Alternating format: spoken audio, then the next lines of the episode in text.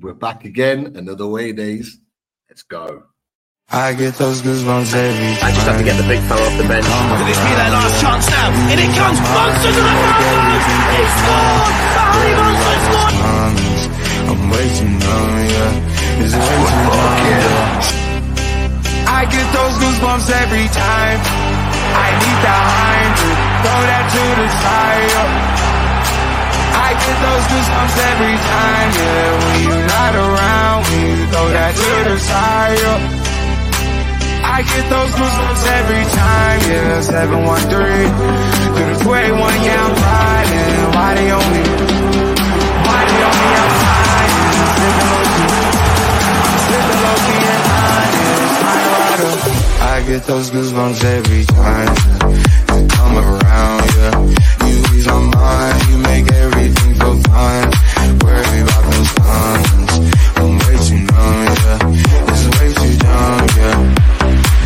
I get those goosebumps every time. I need the hype. Here we go. Here we go. We're back again. Uh, welcome everyone to Loaded Mag NUFC. Uh, back again for another away days uh, as a preview the big game. Molineux away Wolves. Uh, got the main man with me, Mr. Chris Hall, the old Brandy and, Brandy and Blaze. Didn't do it last time, I don't think. We didn't do it. Uh, We didn't do it. No, we didn't. No, back in business uh, once again. I have to ask you 24 hours on um, from the disappointing defeat against uh, Dortmund in the Champions League. How you feeling about it now? Are you kind of over it? You done, or are you still kind of, is there still some lingering feelings there, mate, after the game? I do you know what? It's weird. I don't know whether it's the Eddie Howe factor or whether it's just the fact that, you know, like I'm so focused on the Premier League, but like for me it's done. It's done. Um disappointing on the night, um, but I've literally just forgotten all about it now. And my focus now, Pete, is on Wolves at the weekends. And as I say, whether that's because of Eddie Howe and he says let's just focus on the next game, I don't know.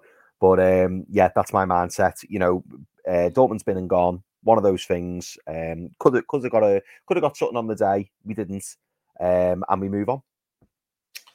Do you think it'll affect the players? Do you think it will impact on um, the, the players in terms of uh, you know their approach to the to the game on on Saturday in any way? If anything, I think it will benefit the players because I think that they will have come off that pitch frustrated. Um, because there was an opportunity there for us to get something against Dortmund, and they will know, and they will probably have felt it themselves that there was a lot of expectancy and there was a lot of uh, belief that we were going to, you know, get the win last night. Um, so I think the players will want to put that right at the weekend. I know Dave's probably not going to want to hear that, but I think it's important for us now to get back into winning ways. Obviously, our unbeaten run has come to an end um, in dramatic fashion, but let's let's try and you know keep that uh, keep the Premier League one going. Yeah, definitely. And look, um, great to have so many of you in the chat. Um, as always, uh, great to have you all in with us. Um, hold on, I've lost it. Ah, there we go. It's back on. Got the likes of Jamie. Um, welcome into the chat. Got the likes of Jason Scott, Tom Dixon, of course, our spanners in the house.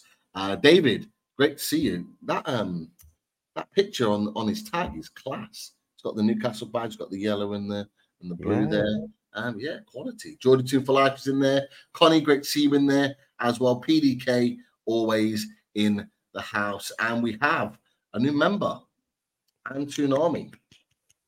Brilliant to have you on as a member. Um, great to have you with us, and of course, um, the guy that hates goosebumps more than anybody, uh, you know, Jimmy Jimmy Moore in the house. Uh, great to have him with us. But look, we'll get um, we'll get our guest in because, of course, uh, it's not quite away days without the opposition view, and it's brilliant to welcome back Dave um, from uh, uh, Talking Wolves. So let's get him in. How you doing, Dave? I'm very well, guys. Thank you. Thanks for having me back again. Yeah, it's been a while. Like, so you were you were one of our first guests, I think, when we first did away days way back a good, good couple of years ago now. Um, so it's great to have you back on the back on the show and um and repping Wolves. I mean, look, you guys, um, how would you assess your season at this moment in time? And uh, what I'll do really quickly is I will just share the screen because I've got the Premier League table here. Don't know if you guys can see that. Yeah. Yep, just come up, mate. So yeah, Uh, Wolves 12th in the league at the moment. Um, uh, you just mentioned something actually uh, uh, off air, Dave. Um, a win against us on Saturday will put us what was it one, two points behind us? Two Yeah, points. yeah, yeah. two points, Points yeah. behind. Um, how do you assess your season so far?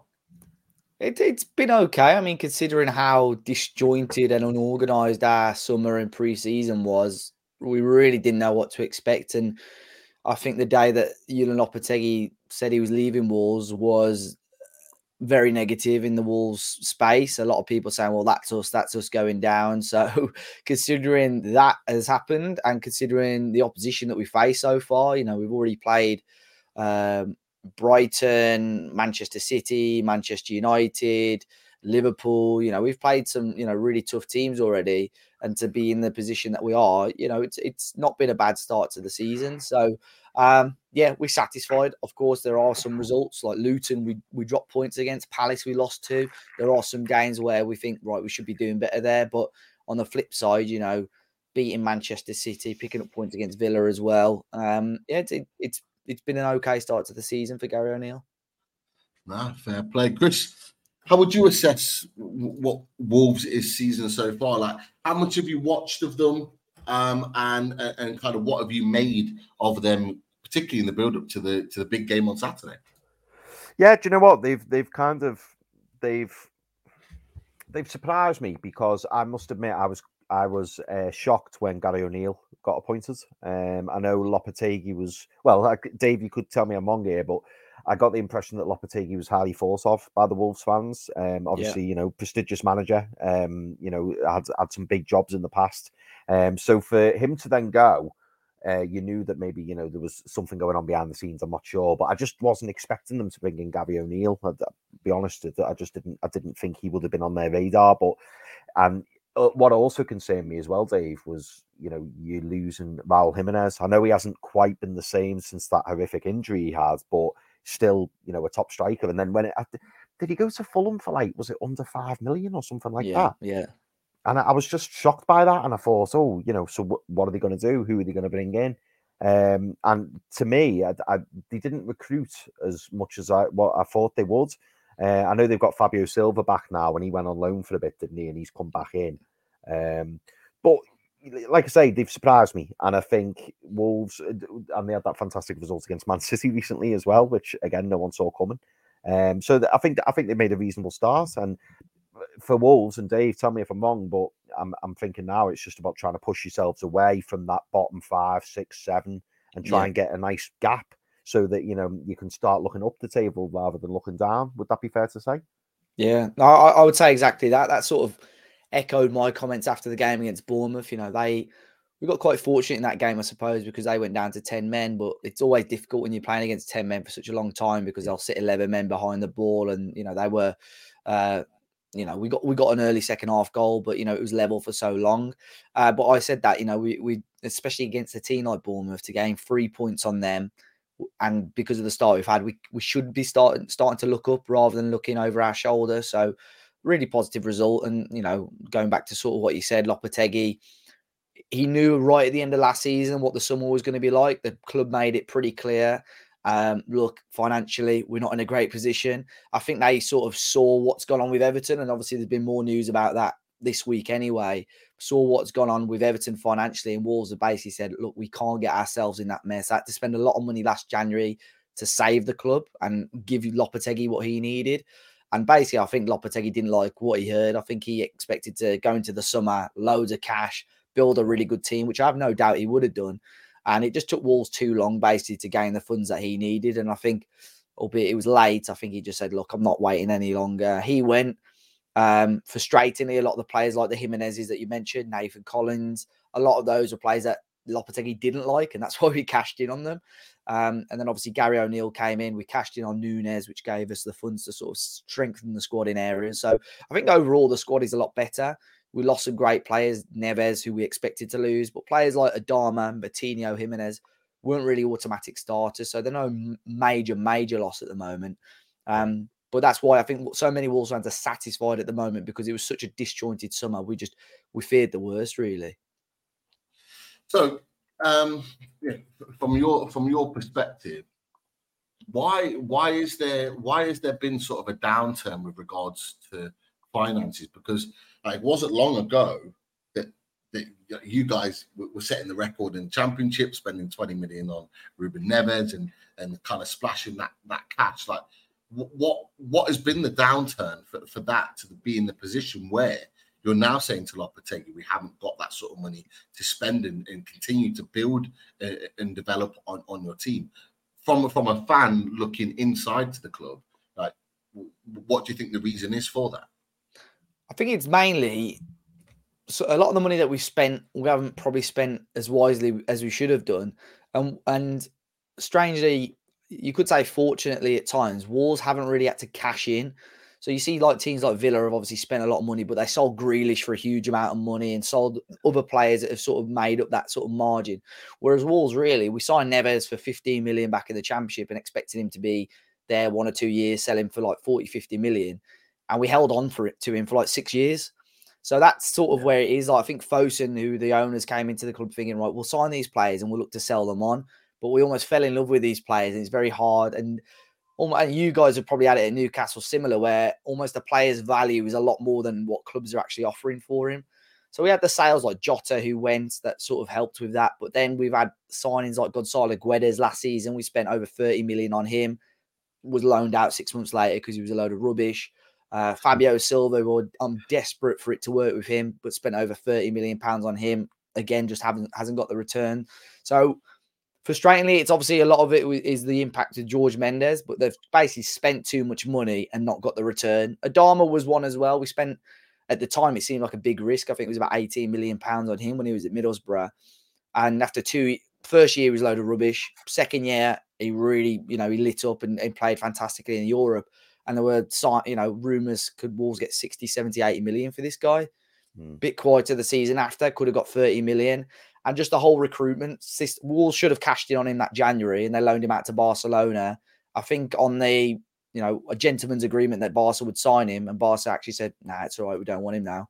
So we've got a player back with 12 months left on his deal, and and it ultimately left on a free. So this transfer and recruitment structures changed a lot of Wolves, but I think there's a lot of areas that they will regret, and they have probably lost out on money over the last few years because of that, and that's why we're in the position that we're in.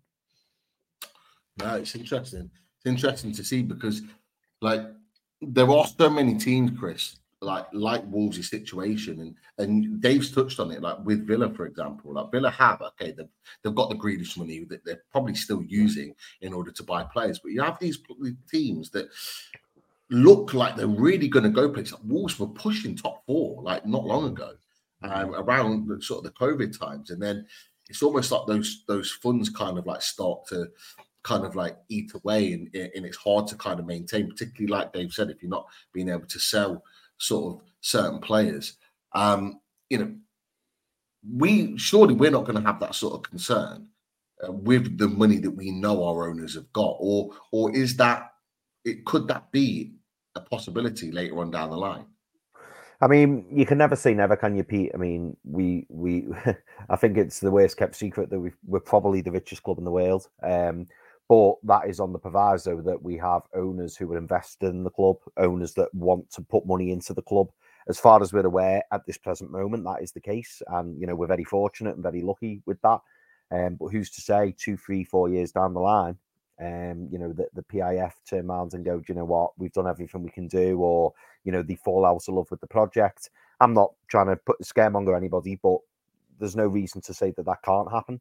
Um, so I think we've just got to try and, uh, you know, ride ride the wave, so to speak, and enjoy it, and hopefully put ourselves in as best position as we can, so that if that was to happen, which hopefully it doesn't, but if it was to happen, um, as a club, both financially, structurally, uh, with as with as sound as we can possibly be. But yeah, uh, as Wolves have shown and other clubs in the past, things can change very quickly. I mean, on the on the flip side, look at someone like Chelsea. Um, they had that influx of money um, you know, when Abramovich first came in, they bought all the players they wanted. Then they kind of, you know, stayed near the top, were winning stuff, and then they they dipped a little bit. And then Abramovich left, and then they had that period where, you know, some people were saying they were days from going into liquidation and disappearing. And then Todd Boehly's come in; he's thrown even more money at it, but it hasn't, it hasn't, you know, it hasn't come to fruition as yet. Um, so sometimes, you know, you can't always bank on, you know, lots and lots of money, potentially improving your club, taking your club forwards, winning your trophies. Um, so it, it, football is unpredictable, if anything. Um, so for us, yeah, not saying it can't happen, Pete, but you know, a betting man would say that you know you'd like to think that Newcastle are in a pretty safe position, and that hopefully we're only going to get bigger and better, and hopefully start putting some uh, silverware in the trophy cabinet. Definitely. Let's look at the Wolves. So, I was asked on another pod just before I came on here, um, certain players who I was taking January. Um, we, we, always do. We always do this every so often. Um, we've talked about it from a loaded perspective. We think we're going to sign in January. Now, it, it's hypothetical, of course, January or the summer. Um, and there was one person who was named by somebody else, actually, a Chelsea fan, um, who they like. Um, Potts, the Arsenal fan, said he would take him at Arsenal as well. Um, and it was this guy. Um, talk to us um, about your sensational player who's performing really, really well at the moment, uh, Pedro Neto. Yeah, it's been a, a really good start to the season for Neto. Um, I think you could tell we signed him a few years ago. Um, as a, he was a very raw player. I think it was when we just broken into Europe actually. Uh, and and you know he came off the bench, had games in, in that Europa League season. He just looked like a really exciting young player, um, but still very raw. You know, still lacked a bit of composure. I still remember to this day in the first season we were 4 1 up against Espanyol in the Europa League, and we went over to Spain in the second leg. Um, I think it was 2 2 at the time, and he rounded the goalkeeper and put it over the bar. And it's just little moments like that. You think, oh, if he starts putting, you know, did all the hard work, if he starts putting chances like that away, you've got like a really good player. And then it's, it seems like the last two or three years, he's been by far our best player in pre-season, and then struggles to start well or gets a long-term injury. He's had a couple of long-term injuries over the last couple of years, um, and just really struggled to get going. Even last season, really strong pre-season. Arsenal linked with him, had two or three games in and out for sort of three or four months. But this season, again, unbelievable pre-season. I thought, right, we can't get too overexcited, but my word, he started off this season, looked sharper, quicker, fitter than ever. Um, not scared. I think I think the issue was last season. He's come back from a long term injury. He's almost scared to take on his man. Whereas this season, he's just full of confidence. I think already he's on five or six assists. I think six assists in the Premier League already, top assist maker in the league. And uh, I'm confident we'll keep him around until at least the end of the season. I think he will stay in January, but um, I think if he can continue with the goal contributions consistently before the end of the campaign, I think Wolves could be demanding a, a decent sum of money for him. Definitely. Uh, Chris, Pedro Neto, would you take him at Newcastle? I'm sorry, Dave, I'm kind of like setting up the players here, but like um, Pedro Neto, what, what, what, do you think about him as a player? Um, and would you have him as an alternative alternative option for um, uh, Miguel Almiron? Yes.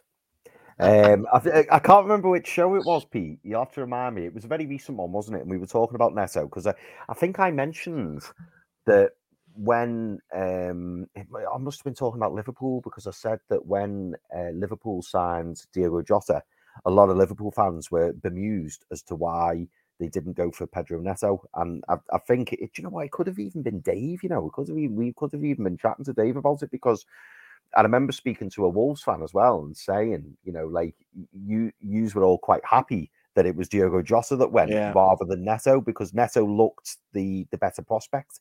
Um, I mean, whenever I've seen him, he always looks dangerous. And I know, am um, correct? Am I correct in saying, Dave, that he predominantly plays on the right, but he he does cut in a lot? Is that is that fair to say? Yeah, I mean, he's had a lot of success on the right. I always preferred him on the left. Uh, and right at the mm. start of the season, I'd, I raised concerns about him playing on the right, but the last few weeks he's stuck to the right. He's been phenomenal on there, to be fair. So yeah, he's on the right, cutting in. Yeah. Yeah, I mean that that that that is unfortunately like when I say unfortunately, that that's the kind of problem that we have with Miggy Almiron, you see, Dave, because Miggy Almiron's a left footer and he plays on the right. Now, yeah. Miggy cannot use his right foot whatsoever. So Miggy Almiron constantly cuts in on his left, but his fullback must just really enjoy it because uh, any half decent fullback will know that that's exactly what he's intending to do because he's never going to show you down, you know, towards the byline. Um, and it would just be fantastic, and I'm sure people agree with this, if we had somebody who was comfortable on either side. Um, and I do think that is something that we're lacking uh, incredibly. And when we see Jacob Murphy play on the right instead of Miggy Almiron, you know, we're getting balls whipped in. We're seeing, you know, him actually running to the byline and putting crosses in. It's yeah. it's it's nice to see, and that is something we miss. And I must admit, whenever I see Pedro Neto, I do think he, he would look good in the back of my chair. I really do because uh, I think he's a great age. Is he a great age, Pete? I think it's fair to say he must be a great age. He's got to be. Yeah, uh, yeah, he... 24, maybe, I guess. Yeah, 23, 24, yeah. Yeah. Yeah, let me have a quick look. I'm sure he's 23. 23, yeah. 23. Great age. Yeah. I live with that. um, so yeah, I mean, I, I, I hate to sound like we're trying to pluck uh, players from you, Dave, but if if there was an opportunity for us to sign Pedro Neto, I would be very, very happy with that. Out of interest, Dave, um, if we were to maybe go for him, what do you think? Um, and Pete, sorry if this was your next question. What okay. what do you think um, the Wolves hierarchy would want, or what, what you know, where would where would the bidding war start at? Would you say? It really depends, obviously, the stage of the season and how his form carries on. I think, look, he's not going to carry on with a, a goal contribution every other game. I don't think. If he does, you know, that would be, you know, he's on 15, 20 uh, assists or goals. That'd be a phenomenal record. I've seen Wolves fans say if he carries on at the end of the season, you can be demanding 100 million. I think that's way too high. Um, but I think certainly you got to be looking towards that sort of at least 50, 60 million bracket again. Um, at least, really. I mean, Wolves' record for transfer received was Nunes from City. That was just under 50 million, I think. So they'll probably be looking over that again. I think 60 million is enough for Wolves to be happy.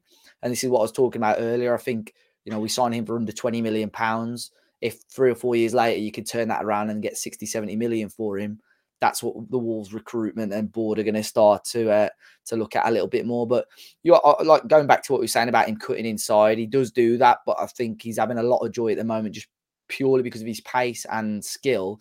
He's beating the fullback first and then sort of running down the byline. That's how he scored a great individual goal, although it's gone down as a, an own goal against City. And the week after against Villa, did the exact same thing, beat Pau Torres and did the exact same thing. So no disrespect to Dan Burn because he's a great defender, but because of his lack of pace, I think if Neto does get the right side of him, it could be a really intriguing battle on that on that uh, wing uh, on Saturday evening. Definitely, yeah. We, have had we've had many a conversation about Dan Burn and his pace. We talked about it before because it because it is it is a concern because he isn't the fastest. Um, but what what I will say in his defence is that he's come up against some tricky, pacey players before, and he's managed to deal with it. Um, yeah. And he's managed to handle it really well. Now, part of that is, and we'll look at that when we get to sort of like the tactics ball, but part of that is because of the protection he has around him, uh, whether it's Botman, whether it's from a midfielder like Joelinton, um, or Bruno or Sean Longstaff that goes over and kind of like doubles up. Um, but we, we do we do tend to deal with things well. But like you said, a one on one, he has been um, there was a, there was a young winger. I can't remember his name now for Burnley. Burnley. He got in behind a few times at St James's Park and Koleosho, Yeah, yeah, yeah. Uh, Koleosho. Uh, yeah, that was him. And he he used his pace to get in behind a few times, so it can happen. Um, but yeah, that'll be it. Will be an interesting battle for sure. Yeah, but it'll be interesting to, to to watch him play. I mean, for me, I don't know if you agree, um, Chris in terms of a fee. I think I think if we put in a something like a 50 million bid rising, I think I think that would be a good deal and it would reflect the move uh, and the progression that Neto's made. Um, but something like that, uh, I think you're more than you're more than right to demand that type of fee for him because that's mm-hmm. the type of player he is. And like you said, 23 years old, he's to get, but he's to get better, and that fee will sure. go up. Um, but yeah, you know, look, he's a Wolves player. He's playing fantastically well. I think he's joint top with Trippier um, with six assists, if I'm right in thinking. Wow. Um, I think Trippier's got six. So He's got five. I think he might have six. Uh, um, because he, Be he close set, anyway, yeah. set Yeah. Murphy on Saturday. So, but but, e- but even even even so, both of them uh, are playing fantastically well. And Neto in particular um, is taking the Premier League by storm. Uh, that is for sure. Another player, this player here, um, he was kind of been in and out of your team uh, all over the place, but he, he seems to have kind of you know settled down and uh, nailed it himself um, in, into the into the team. Like more is a more regular recently, and he scored a few goals. You know, what impact has he had this season on, on Wolves? Is sort of like you know performances this season. Yeah, Huang has been very, very good. Um, uh, like you said, he's sort of been in and out ever since he joined the club. Really, you know, he seems a little bit injury prone. He was awful for me in in the first season. Struggled last season as well because he's actually on loan in the first season with an option to buy. And Wolves triggered it really early. Um, because I think one of the reasons is like in terms of marketing for a Korean player, like it was the it was Wolves had it with Jimenez, the Mexicans. They had such a m- mad reaction from Mexico, then signed Huang and had the same from South Korea. So I think the Wolves marketing marketing team were rubbing their hands together, but it didn't actually set the world alight, to be honest, and struggled last season as well. And uh, I, I, I really, I thought he's, he's a good player. I think that we paid just under 15 million pounds. I think it's a good fee for a player in the Premier League, but this season Gary O'Neill's trusted him, and I think I've never, I, I never thought he was a bad finisher. I think he scored once or twice against you guys um, a couple of years ago. I think it was the last game under Mike Ashley, probably for you guys. Actually, I think he scored a couple of goals. He did. I Um, was going to bring it up, Dave. I was going to yeah. bring it up because I was like the the one thing I remember him for is he scored. I think he scored two that day. Yeah, And both really nice finishes. well. day at Molineux when you guys. It was it was my birthday weekend and it ruined my weekend. and then my weekend after that, my week lit up because we then had the takeover. Yeah, the sold, of yeah. that a few Yeah. days later. Yeah, so I mean, yeah, but he's just been in and out and injuries, and but this season he's um either played on the left or on the right. Gary O'Neill's really trusted him a lot more. He's got involved a lot more, and just seems to be the right player at the right time. And him and Neto are sort of almost creating this sort of chemistry and partnership that we saw years ago under like Jimenez and Adama. And I think our top goal scorers last season were Podence and Neves in all competitions with just six goals, and Huang's already on that and he already. So it just proves for us we've struggled massively to score goals, and we've scored in all bar one game so far this season, scoring a couple of goals in in a few games. So we're really improving on that front, and Huang's a big part of that as well. Definitely. Um, another player before we uh, move on to the next section.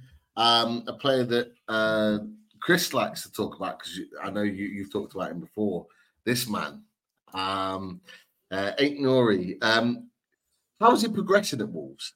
Because there was a time where he was in, he was out, he was in again. Um, is he is he kind of nailing himself down in the squad in the first team, playing regular?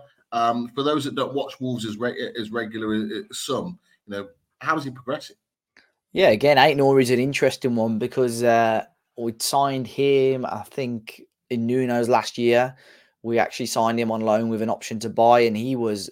Remember, we've all, we've been linked with him for years. I think he was actually obviously a young French lad, uh, plays for Algeria now, but he was a George Mendes Mendes client as well, and just really, really highly rated as a left back.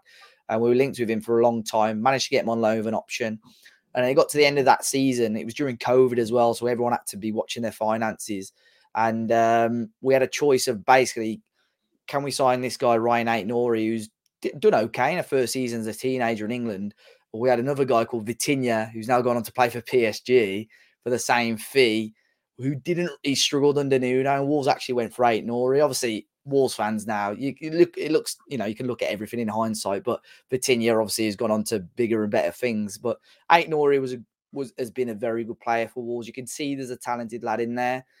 I don't think Bruno Lage liked him a huge amount because he works well in the back five, but I think off the pitch he's really lazy in terms of turning up to matches late and so on like that.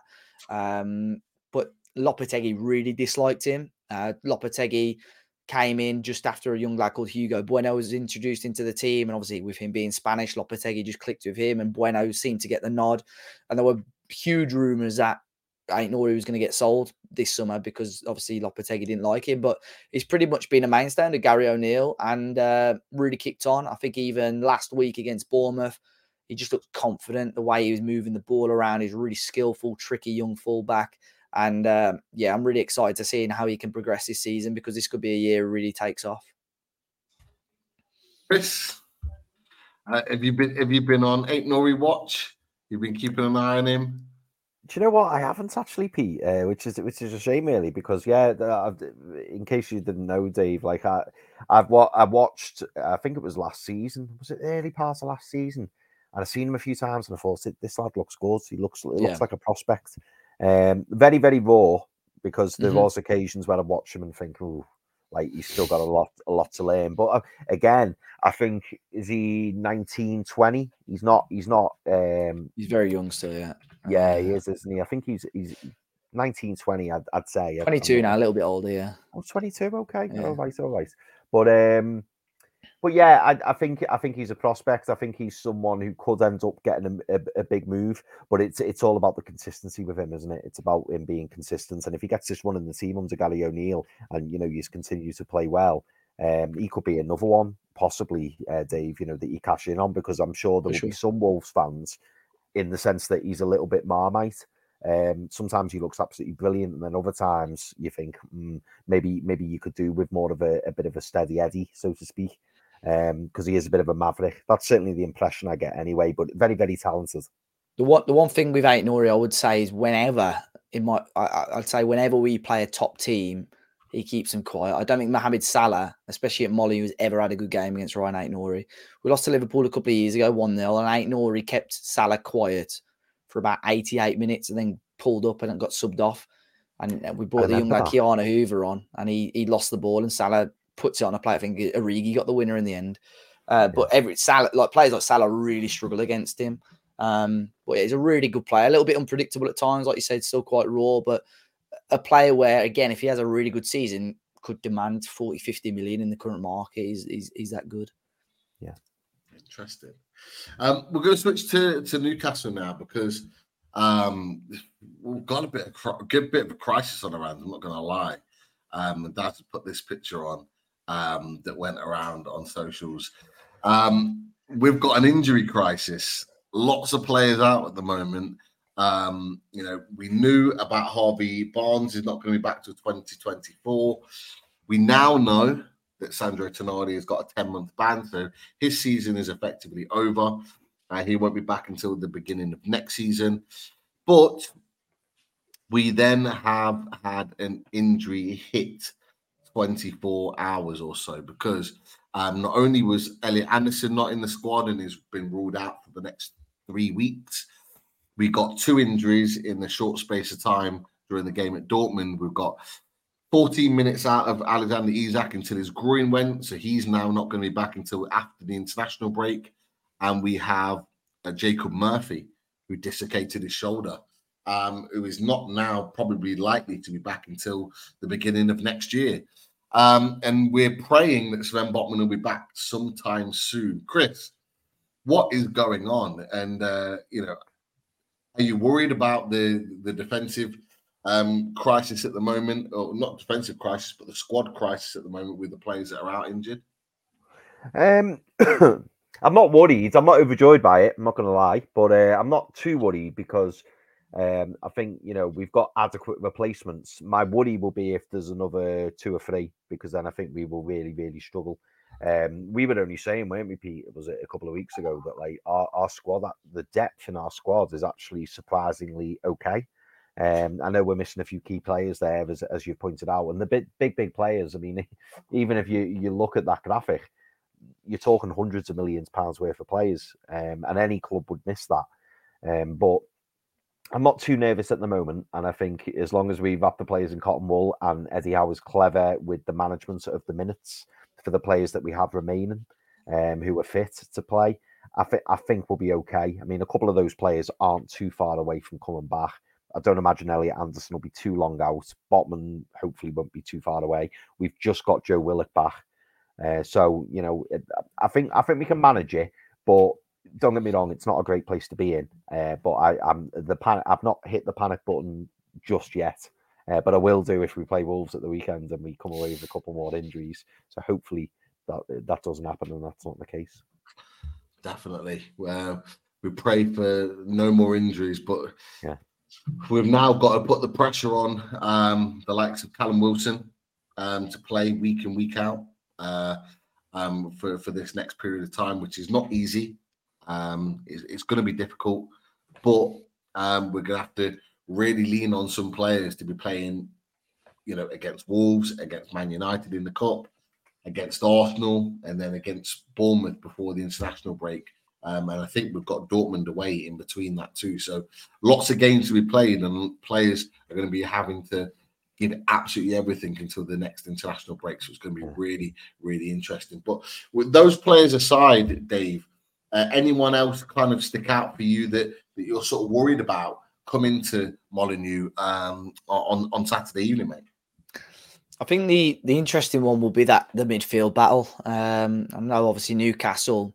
If you look at the Newcastle team, this isn't any disrespect to you guys. You look at it on paper, and it probably, you know, the bigger teams are looking, thinking, "Well, we we should walk over these." But I think the way that Eddie Howe's got you playing, and the quality of football, and sort of the morale and momentum that Newcastle have had over the sort of last twelve to eighteen months, it's you're probably one of the toughest teams to play, you know, in England at the moment. Um, so it's going to be a tough test. That- That's why I think the midfield battle. I'd assume you'd have like a midfield free for argument's sake that includes Joelinton and Bruno Guimarães. I think for us, Mario Lemina will play with either um, young lad João Gomes or Boubacar Traore, and I think that's really where the game could be won or lost. And, and down the, the wide areas as well, I think Trippier is obviously a phenomenal player. Wolves have touch wood have dealt well with defensive set pieces so far this season, um, and that's why that will be an interesting battle. And we've played really well counter-attacking football, and I think if even if the likes of Dan Burn creeps forward or even Trippier, it could be really interesting to see how quick Wolves can counter. Um, but in terms of quality, Newcastle have obviously got it all over the pitch. Um, Callum Wilson, you know, is a fantastic forward when when he can keep himself fit. Um, Anthony Gordon, as well as the player that he struggled a little bit against us at Everton last year, but just kept getting himself in the right sort of areas. And I think a fitter and more confident Anthony Gordon will cause Wolves a lot of problems uh, on Saturday. Definitely, yeah. We, we hope that that's the that's the case. But you know, we've been really really impressed with with Anthony Gordon, Chris, haven't we? He's been doing a fantastic job this season. Um, another really good game, to be fair to him, last night against Dortmund. Although we didn't win, he still played well, and you know we've got the likes of Sean Longstaff putting in good performances. Wasn't at the at the level that we wanted him to be against Dortmund, but still um, putting in top performances um, and, and, and playing well. Um, but hopefully, we'll have these two back fit and firing um, together, um, Joelinton and, and Willock in our midfield. Um, but we'll save that until the, the lineups because I'm interested to hear what Chris has got lined up for Newcastle. I'm interested. yeah. and what Keith's going to critique you on. But look, Yeah. um, we'll get down to the, the match day stuff. Um, and as always, it's important that we um, we have a look at some some stats. But it's Halloween, so let's go back to the original. Darkness falls across the land. The midnight hour is close at hand. Creatures crawl in search of blood to terrorize your neighborhood. And whosoever shall be found without the soul for getting down must stand and face the hounds of hell and rot inside a corpse's shell. Foulest stench is in the air, the funk of 40,000 years, and grisly ghouls from every tomb are closing in to seal your doom. And though you fight to stay alive, your body starts to shiver. For no mere mortal can resist the evil of the thriller.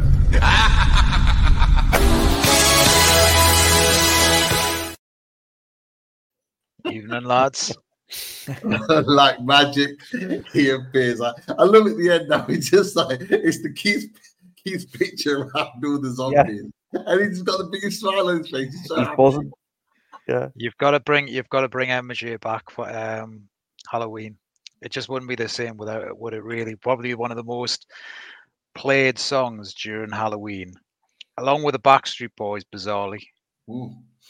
Yeah. Yeah, the old classic Backstreet Boys. You're absolutely right. Um, but Keith, more importantly, it's great to have you on away days um, and joining us for the show. Um, Double O Stato, what stats have you got for us this week? Wolves against Newcastle, mate. Got a lot of stats here, particularly a lot of general stats about both clubs towards the end, but got some head-to-head stats. Um, got some stats on the goalkeepers, how how they shape up, and some stats on the players as well as the manager stats as well. Um, so Newcastle, they've won four of 16 Premier League games that they've played against Wolves. Quite evenly matched these Premier League stats: four wins, ten draws, and two defeats. Uh, Newcastle have had against Wolves. Um, Newcastle's record against Wolves at Molineux, uh, going back to 1920, uh, sorry, 1990, two wins, six draws, and four defeats. Newcastle have got the better goal scoring record in this fixture in the Premier League. They've scored 22 goals um, compared to Wolves' 17. Uh, they've got a slightly better defensive record. They've actually got one clean sheet, whereas Wolves haven't got a clean sheet in this fixture in all Premier League games they've faced. Um, six of Newcastle's eight Premier League away games against Wolves have ended in a 1 1 draw. Um, and our favourite score. Um, and uh, Newcastle's last Premier League win at Molineux was a 2 0 2 1 win uh, 12 years ago in October, and it was Demba Ba and Jonas Gutierrez who got the winning goals in that fixture. Um, moving on to the goalkeepers, uh, Nick Pope's clean sheets this season. He's kept three in nine games that he's uh, played against Wolves. Um, Jose Sa has one clean sheet uh, in nine Premier League games for Wolves this season. He's never kept a clean sheet, however, in the four games he's played against Newcastle. Mm. Moving on to the players, you were talking there about Callum Wilson, who I believe is underrated. Callum Wilson, you know, we've all been bigging up um, Alexander Isak, and quite rightly so for the skill that he has and some of his goals. But he has some stats about Wilson as well to back up Wilson. Uh, Callum Wilson scored his 43rd Premier League goal for Newcastle um, last weekend, equaling the tallies of Andy Cole and Shola Ameobi. Only Alan Shearer with 148 Premier League goals and Peter Beardsley with 46 Premier League goals have scored more goals for Newcastle in the Premier League than Wilson. And Callum Wilson is averaging a goal every 66 minutes in the Premier League. This season, five goals in 330 minutes. So he has the best goal scoring rate of any player to have played at least 90 minutes so far this season. Um, moving on to some stats here for Wolves players. Pedro Neto, his assist uh, for Matheus Cunha's uh, goal, that was his sixth uh, assist in the Premier League this season. No player has more assists to his name this season, and it's his joint best uh, so far in a in a campaign so far. Um, he's previously matched that uh, with six in the 2020-21 season. Only four Wolves players have provided more goal scoring assists in a season than Pedro Neto has. Kevin Doyle, remember him in 2011-12, seven goal scoring assists. Raul Jimenez in 2018-19 season, he had seven goal scoring assists as well. João Moutinho in 2018-19, he had eight goal scoring assists. And uh, Adama Traore in 2019-20, he had nine goals, scoring assists. Moving on to the managers, Eddie Howe's managerial record um, against Wolves in the Premier League. Um, he's managed nine games against Wolves. He's won four, he's drawn two, and he's lost three. Gary O'Neill is undefeated in games he's managed against Newcastle United.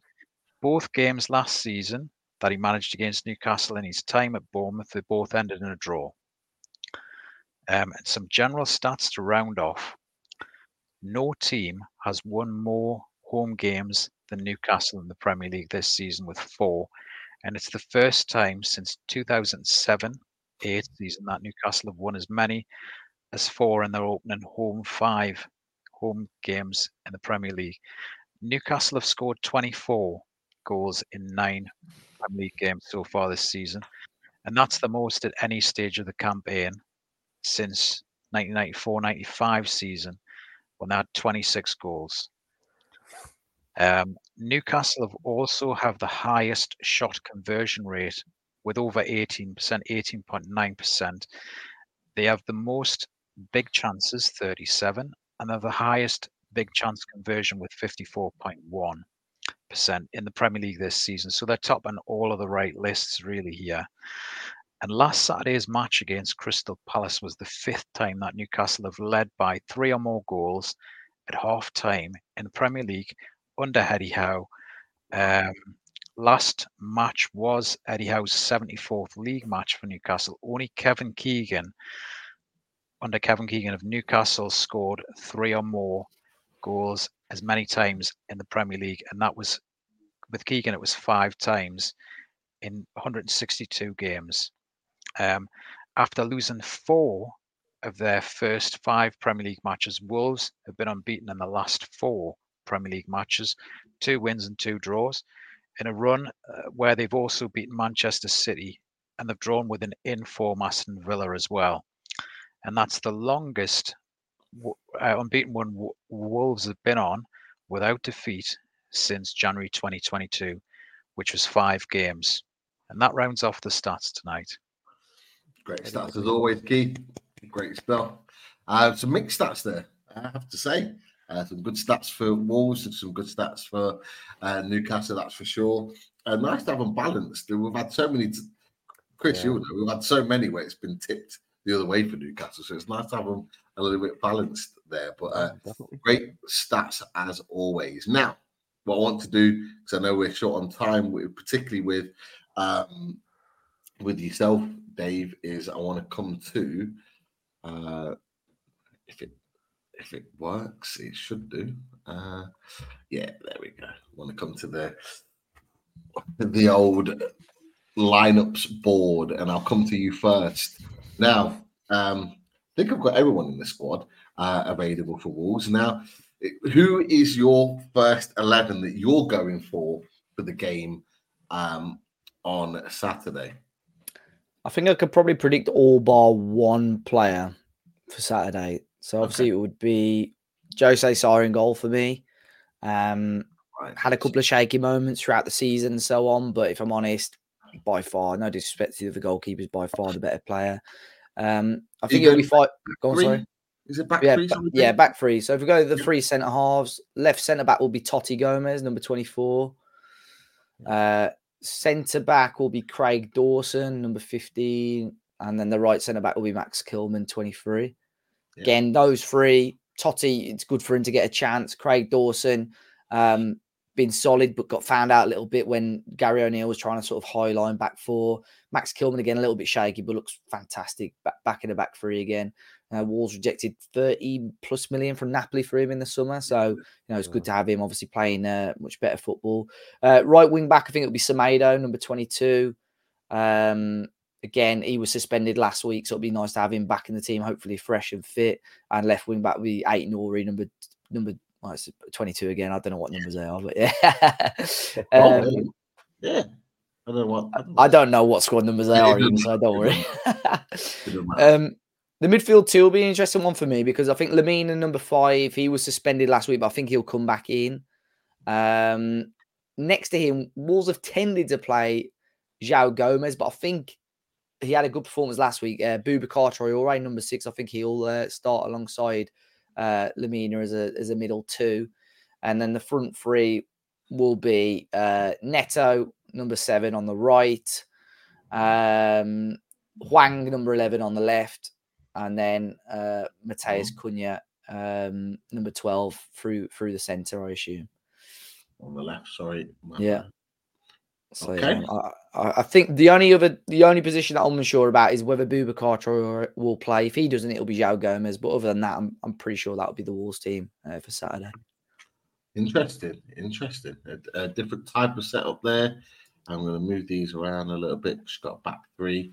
Um, does anyone out of the two play deeper than the other? Does Lemina play deeper than Traore, or or are they both? Yeah, I would say so. That sort of Lemina is more of a sort of defensive minded player. Boubacar Traore is, you know, he's a really uh, tall, sort of defensive minded midfielder, but he's really athletic as well. A bit more of a box to box midfielder.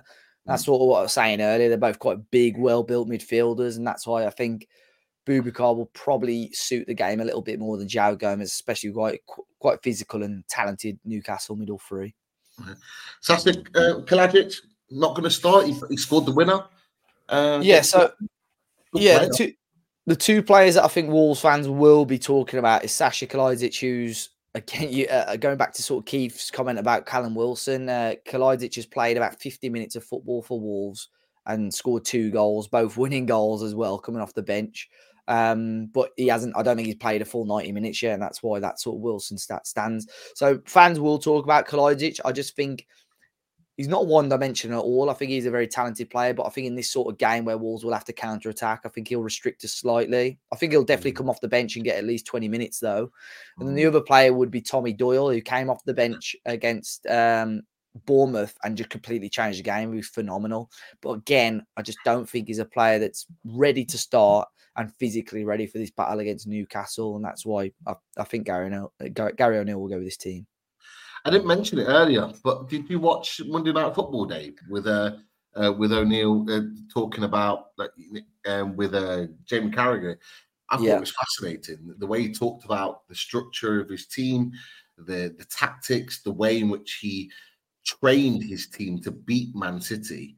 Mhm. Um, and one or two other teams as well. I thought it was fascinating. But did you manage to watch it in? And what did you think? Because he, he did big up Tommy Doyle a lot. Yeah, the- yeah. Against Bournemouth. Yeah, no, I watched it. Oh, It was it was really good. Obviously, quite a lot of Wolves fans are saying, "Oh, he's giving away all our secrets." You know, what is it? I did Well, I think, think, you know, yeah, but at the same time, I think obviously that training session they showed was sort of specific to the Bournemouth game. Um, obviously the City game, you know, they showed the stats. I think we had we scored two goals, we had one shot on target throughout the game. So I don't think there was much to say. I think he just sort of said how he kept Haaland quiet, really. So I think he's still, I think if anything, is going to show a lot of head coaches and managers in the Premier League. Like, right, this guy, we can't take, you know, this guy's serious. You know, he, he knows what he's doing. So, um, but yeah, it, it was great, and hopefully we see a lot more sort of players or head coaches go onto Sky and do a similar thing because I think it's fascinating for football fans to sort of, you know, look at that sort of side of the game. from a tactical point, I loved it. I thought it Yeah. was great, uh, and it was great because he had the videos of what he was doing in training. Yeah. and then he showed the videos of what he was doing In the match, the exact same Yeah. thing. It was brilliant. Yeah, that was same really good. happening in matches, and I just thought it was fascinating. I did, uh, as I just said, I did think he was giving away too much. I don't know if I'd be happy with Eddie Howe doing that uh, on Monday Night Football, but it was it was interesting nonetheless. But um, yeah, your team's out there; it's in place. Um, now, I know you've got to go um, very shortly, Dave, um, in, in a few minutes. So I'll just get Chris to put the team out for Newcastle. I'll get your opinion on that, and then I'll get your prediction before you go. Is that okay? No problem. Yeah, sure, man. No problem. Right, Chris, fella, the team is on you. What are you going Yes. for this week? Do you know what I was? I was. I was saying before, wasn't I? It might be difficult, but in actual fact, there's not that many options, so it shouldn't be too difficult. Um, so I think I'll go obviously with Nick Pope in goal. Yeah. I'll say um, Kevin Trippier right back. I'm not going to mention Livramento this week. Yeah. Um, I think it will be uh, Jamal Lascelles right centre back, Fabian Schär left centre back, Yeah. and Dan Burn left back. okay. Cool. Um, the midfield three, in my opinion, will be Bruno Gomes in the holding position. Bruno, where is it? Where is it gone? There it is. Yeah. Uh, Joelinton on the left of the midfield three. Big Joe. On the right will be Sean Longstaff. And then up top for me now pretty much picks itself. um, bearing in mind our left winger, our right winger, and other striker option are all out. So therefore, I think it's got to be Gordon on the left, Yep. Wilson through the middle, Big count. and Miggy Almirón on the right. Spot on. Um, so, so there's the team. Uh, before you go, um, Dave, because I know uh, you've got another pod to to, to get onto. Um, looking at those teams, where do you think Wolves can get at um, at Newcastle United? You've obviously talked about Pedro Neto, particularly from before, but is there any other way in which you guys create your goals? Is there a set piece? Is there a certain style of play that you play that that might cause us problems in the game, in your opinion? I think it, I think it's on the counter attack. That's what what Wolves' strength is, and I think it's never like an easy time to play Newcastle. But I think this weekend could be better than ever, really, in terms of the players that you got out injured or suspended or whatever. And again, I, I, I I'm not religious. I don't watch Newcastle for ninety minutes every weekend, but sort of uh, from an outsider looking at that back four, I think Newcastle. I've got a better back four overall, and that would be available if suspensions and injuries weren't a thing. So, I think the Schär and the Cells combination, obviously, you know, they've played well, they've played together in the Champions League and done well, well enough. But I do think, you know, Wolves can get at those pair. I think if we can catch Trippier bombing forward or off a set piece and counter attacking, Hwang and Neto, and even Cunha's a super talented player on the ball, could have that little bit of joy. But I think it is going to be that midfield area. You know, Joelinton, Bruno, Longstaff is a busy player, you know, likes to get around as well. I think Wolves have just got to try and get control of the ball, calm the game down, and um, hope that the counter attacking and, and Pedro Neto's on his A game and hopefully other players like Aït-Nouri who and, and Semedo, you know, everyone's got to be on their A game for Wolves to get a positive result. But I think with the injuries and stuff that you guys have got, it's going to be a, a tough challenge, but definitely again, the Wolves can try their best to get something out of. Um, I think I might I might be wrong here, but I think I saw a stat um, that you guys have conceded an, uh, quite a few goals from set pieces this season. Is that right? I don't think we've conceded one. That might be what it is. I think we haven't conceded Oh, any. sorry, it might be the other way around. Yeah, I, I yeah. think I'm thinking of another team that's conceded a lot of uh, goals I'm, from su- I'm sure we haven't. I'm not. Sh- uh, I can't think of any off the top of my head. It could be one or the other. It's either you've not conceded from set pieces or you have. But I don't thought that was really, really interesting because I think set pieces might well be crucial in, that situation, either for or against Newcastle from uh, from that. And I'm, I'm looking at your back three and I'm thinking, have they really conceded a lot from set pieces? Because you've got Kilman, you've got Yeah. Dawson, both that I know are good in the air. Toti, I know a little bit less about, but um, I'm thinking mm, those guys are likely to keep things out. So it could well be that you're right that actually you've not uh, from set pieces, but that's where potentially Trippier could come in um, because although he was, set pieces weren't great, he's got a lot of his assists from really good deliveries into the box.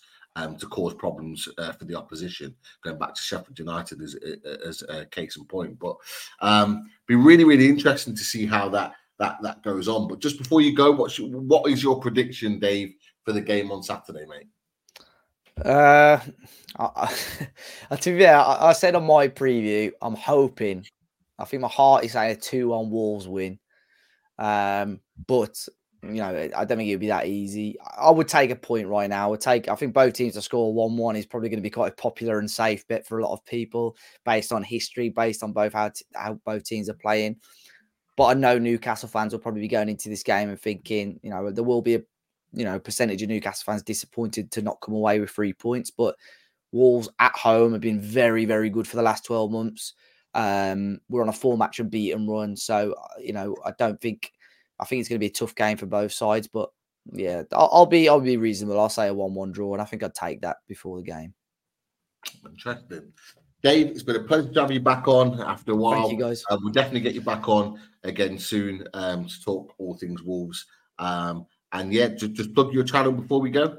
Yeah, it's at, talk, at Talking Wolves, guys. So if you want to see my thoughts ahead of the game or even after the game, obviously I'll give my thoughts. So if Newcastle beat us, you can see me uh, upset probably in my car after the game, or we do the fans fans react as well. So we get quite a few Wolves fans just giving their thoughts on the match as well. So yeah, check us out. We're on all the socials and obviously YouTube as well. And uh, yeah, thanks for having me again, guys. Pleasure. Dave, I'll let you go. You take care. I'll speak to you Cheers, soon. mate. guys. Enjoy the rest of your Cheers, evening. Cheers, boys. Thank you, mate. Bye, bye, See you, bye. mate. Great guy. Dave on. Uh, great guest as always. And like I said, Chris, he was one of our originals um, was, uh, on the- on on the channel. Uh, Yeah. But look, we're not going to stop here. We're going to keep going. And look, if you haven't already, I think Chris might have the button ready potentially. Oh, button. Uh, if you haven't already, click like and subscribe. Um, get those likes up, get the algorithm up, get us um, on the way to 7K with your subscriptions. But equally, your likes will allow the algorithms to um, get this show uh, and this channel further and wider to make sure you um, support all things uh, Loaded Mag NUFC. But as I said, we're not going anywhere. We've still got um, a little bit to discuss from a Newcastle perspective. Um, so, looking at the team, um, the teams are out. Dave's given his, give, given his opinion on all things uh, Wolves and where he thinks will win the game. Um, but equally, we've got a Newcastle team here. And Keith, Chris has put his team out. Do you agree? Would you change? Are you going to um, do anything to change that lineup, or are you happy with how it looks? What What are you thinking? How are you going to critique this? I think it's as Chris uh, said. Unfortunately, the options seem to be becoming more limited on a week to week basis, really, don't they? Unfortunately, um, back four picks itself for sure. That's your strongest back four. You don't change a, a back four. Hopefully, Botman's back in the sides uh, soon to make it the strongest back four that we're gonna have. But yeah, that's pretty strong at the moment. Um, yeah, Bruno and Longstaff interchanging as normal. Um, I think this game here, I, I wouldn't disagree with any of those choices that Chris has got in his starting lineup. I think for me, it's interesting to see what options we have in the second half Yeah. to try and push for a win if the score is level later on in the game. So, for instance, one of the few bright spots about yesterday was seeing Willock back Yeah. for Newcastle and get 20 minutes. Does he come on again for a similar amount or 15 or 20 minutes maybe uh, tomorrow? Those fresh legs, you know, in the, the middle of the park. Um, Do you know what? Do you know what, Um, Pete? Go on, go on, go on. Oh, Chris. so- sorry, Pete. I was just going to say, it Okay. was that I started laughing when you were scrolling along because when you were scrolling along the bottom of the screen, like every player you see, you go out, out, out, out. I, I think it'll be interesting. I don't know about Keith, but I think it'll be interesting to see who we name on the bench. Yeah. It's um, you're absolutely right because you look across here, just across there, you got Harvey Barnes out, Murphy out, Isak out, Miley out. then you go across, you got Ritchie, probably going to get a place on the bench. Um, Anderson out, and uh, Willock, Willock in, Tonali um, season's over. Lewis possibly uh, in, in the squad. Well, in fact, he will be in the squad. Targett will be in the squad. Intro, I'm put. I'm going to put it out there to you because I mentioned to you guys on the watch along. I thought Trip. I thought Targett did all right when he come on. Yeah, he did. Do you think he's going to be someone that gets more minutes? People on the on the um on the watch along talked about his delivery, his free kick where uh, Willock, um, sorry, not Wilson hit the bar. Um, but some of his deliveries and some of his play on the ball was confident. Do you think that's going to be an option um, at some point in this game? I think he's a certainty for Old Trafford, personally. I think he will definitely play at Old Trafford because once we get this game out the way and touch woods, and you know, Keith mentioned about uh, Joe Willock earlier and saying, you know, maybe come on the 70th minute. Joe Willock is going to have to get wrapped up in cotton wool majorly because he he's he could potentially be our only real, you know, established attacking threat to come off substitute, the bench. So if, if he gets injured, we're knackered. Um, so we've got to we've got to really really look after Joe Willock. But yeah, I, I to answer your question, Pete. Yeah, I think I think Matty Targett is almost a certainty um, to play against Man United at Old Trafford, and I think Eddie Howe's going to bring the changes. And it wouldn't even surprise me looking along that list at the bottom. Wouldn't surprise me if we saw Matt Ritchie play. Wouldn't surprise me if we saw Javier Manquillo get a game. I, I genuinely think he's going to have to rest players because he can't play this eleven uh, against Wolves, then Man United, then at the following weekends, and then potentially, you know what I mean? There's too many games. Arsenal. We've got Arsenal Yeah, after Man yeah. Too many games. Arsenal many James's. So it, it, it's it's a fair point. Do you do you agree with that, Keith? Yeah, is there a point? Is there is there an opportunity as well to bring the likes of Livramento in? You know, because Livramento had a brilliant debut. Um, I would certainly suggest, you know, going down. You certainly need to be either Livramento featuring in this game at some point as a substitute, or the game at Old Trafford, as you were saying, Chris, Mm, against Man United away. Um, it's just an opportunity, you know. It's it's a difficult situation, but difficult situations can bring out opportunities Yeah, they can. and we've seen you know way back when you know night 2006 i'm going back years here but in the UEFA europa league away to um palermo um look at tim Kroll get his debut you know Carroll. that that was through that was that was through Andy that was yeah. through an injury situation um Mhm. and we know what happened there Mhm. so there's opportunities here really. It is a difficult situation. You know we don't want to see as many injuries as we have. We don't want the Tonali situation either but that's the hands that we've been dealt and we've just got to try and adjust to it. Now newcastle especially last year coped well in adversity situations by shuffling the pack when they needed to. Yeah, definitely. There's an interesting question here, and, and I'll I'll pop it up. So apologies if I missed anything out, uh, Chris. David asked, but guys, do we rotate rest Wilson over the coming weeks? If Gordon goes up top, then who goes out wide? Matt Yeah. Ritchie must be on the verge of making the bench. I agree. Um, all, all, all great points, but Mhm, from from David R. I've just seen that, so I just thought I'd put it on there. You boys agree with that, Chris? Keith? Yeah, no, I I I, uh, I agree with David there. I think um, I think this is where we have to you know delve into the squad. And Eddie Eddie talks about doesn't he uti- utilizing the squad, using using the players, uh, and I, I I do genuinely think that's what we're going to have to do because again, you know, this is this is probably our strongest eleven that we can select at the moment. However, we you know we can't play we can't play the next three games which are coming up in within a week. We can't play these these 11 players for 90 minutes. We, we just can't. Yep. um, so we, we're going to have to utilize the squad keith's right there's going to be opportunities. Um, i think we're going to see livramento playing we're going to see lewis hall playing we're going to see matt ritchie playing.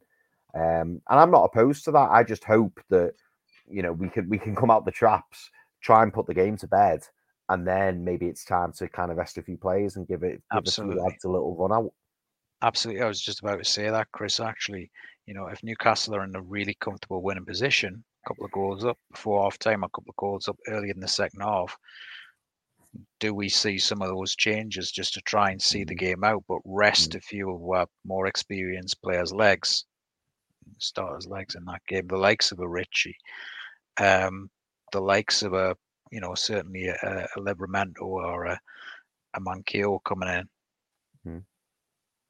No, I completely agree. Completely agree. That that bench to me, I when when the uh, you know when the picture comes out um, before the match, uh, I will be focusing particular attention on what the bench is because for me, I think the eleven picks itself. Uh, so that I can't really foresee any big surprises there. But the bench is going to be particularly interesting to see who gets an opportunity. Who knows if we don't see a couple of youngsters even we haven't even got in the squad there. He could have to call some youngsters up from the from the youth team and say, "Go on, you know, you, you might get a few minutes here." And it's good for them to be in and amongst the squad. Um, I mean, off the top of our heads, lads, is there any any players in the in the reserves that we think, oh, you know, they may be given a, an opportunity to kind of step up? Um, is it Ben Parkinson? Who came up? He, he played against Brighton. He went up top. Um, played come on off the bench. Played against Brighton. He's played a couple of under twenty three games as well. I say a couple more than that. He started a number of under twenty three games. I'm just think, I'm thinking of strikers because I'm thinking obviously, of course, with Wilson, we we are going to need to manage him. He's not going to be able to play ninety minutes every game. And there's a few people in the chat that have actually mentioned that. Uh, I've not been able to star their comments, but they mentioned it. So um, I I think that's a valid point. Like Callum Wilson has been able to go out and give 60, 70 minutes flat out, knowing that he's going to be subbed off. And he's knowing how many minutes he's going to play. So he's given everything for that amount of time and then come off. Because in the later part of the game, is when you're likely to pick up injuries, and that's the way they've managed him. Mm. Now we've not got another option. Who is there? Like someone, uh, someone in the chat said Gordon. It might have been Jordan Fly or somebody else. Yeah, it was. and said Anthony Gordon. Anthony Gordon's not a striker. He played there. He's done that job, but ultimately in the Premier League, it's very different to the under 23s playing up top uh, Yeah. as, a, as a frontline striker. So, you know, I'm being honest, Pete. Do we want to run him into the ground? Because that, that, that that's a dangerous thing to do. You have to think now as well with a lot of the changes that VAR has forced through as well, impacting on the game. Games are now going beyond the old standard 90 minutes plus a minute added on time. You know, you get games now which go towards 100 minutes, and you know that sort of times difference really. So Mhm. the pacing yourself for for 90 minutes, it's it's beyond that now with all the stoppages and everything. So really, I don't think it's feasible uh, to, you know, run Wilson into the ground. I think we have to do, we have to try and make do and mend and think of what options we've got here to bring people on. If you look at last season, the opportunities that were given to the likes of Elliot Anderson, you know, and years ago in, in the bad old days when, you know, people emerged like Sean Longstaff, like Matty Longstaff. So there's opportunities here for, as you say, Pete, the under 23 to try and feed them in at the latter part of the game if Newcastle are mm-hmm. comfortable, put themselves in that shop window, and then maybe get an opportunity at Old Trafford or one or two of the upcoming games. yeah, yeah, Why not? And and more so in this team than any other team is that they're going to get that opportunity. Eddie Howe will, if he needs to, if he feels he needs to, he will throw them in if he feels they're ready. And like you know, Jordan, um, sorry, to corner phrase, great to have you in the chat by the way. To corner phrase, um, said yes, Parkinson and Turner-Cooke. Now I think Turner-Cooke might be on loan, but Turner-Cooke Yeah, was a player that also played in preseason, and he had a really good loan spell at Tranmere. And I remember watching him against Northampton last game of the season, and he played really, really well. And yes, it was a few divisions down, but he was having a good loan spell. He was playing well. He was one of their main players, and he come back hungry. Um, not saying he's going to get an opportunity, but Ben Parkinson may may well get that opportunity. Um, certainly in the squad, more so um, than anything. It- it- it's going to be interesting. Um, Jamie, uh, Jamie Burton um, said J7 got to be the best option for Wilson. Would you have considered that, boys? J7 back up top again. He hasn't been up there since the the Bruce days. I mean, he's he's a different player now, different personality. Um, I don't think he would get lost in the role like he did previously. Um, because obviously he's established now. Um, he knows the team, he knows how we play, um, and, and I think he's you know he's got a renewed confidence which he didn't previously have last time he played up front. Me personally, I I, I think we need uh, Joelinton, a fully fit, fully playing Joelinton in the middle of the park, um, or possibly on the left, uh, maybe to replace Anthony Gordon. Uh, I don't know if I'd play him up top because I just wouldn't want to. I wouldn't want to go back to them old days. I just want to. I just want to keep him knowing, knowing what he's doing, knows where he needs to be. Um, I can see why Jamie said it, um, because we we are a little bit limited in options. But genuinely, I think, um, especially like we, what we were discussing earlier, if we're you know a couple of goals up and there's 20 minutes to go, I'd rather give a youngster a run out and just say, listen, you know the drill, you know how you play, just pretend you're playing for you know the reserve team or the under 23s, whatever you want to call them, and just play your game.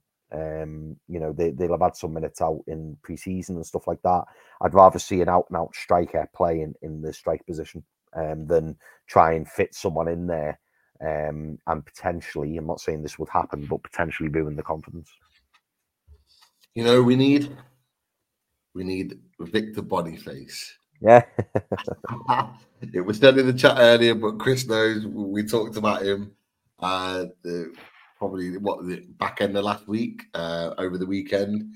Victor Boniface scored tonight against Leverkusen. I was going to say, is he playing tonight? Yeah. Uh, they're- I think they're currently four one up in the Oh, wow. Europa League. He scored again. Uh, Victor Boniface. Oh, I think it- they're five one up. four- Oh, five one up, is it? I just checked literally ten seconds ago, so that's Yeah. Five one up, and uh, Victor Boniface just got an assist. Ah, Um, if you don't know about Victor Boniface, go and check him out. I think it might have been Geordie Team for Life that mentioned him in the chat, but we've talked about him for uh, at least a week now. If you want Nine a and dem- if, if you want a Demba Ba um, uh, revamp, uh, he is that guy. Uh, Victor Boniface, absolute quality. Um, he would be um, 100% a great signing um, for Newcastle United. Um, I don't think we'll get him in January, but I think we'll get him in the summer, and I would pay the money, whatever it would take to get him. He is the Nigerian striker, alternative to um. I think you'd get him for a lot cheaper.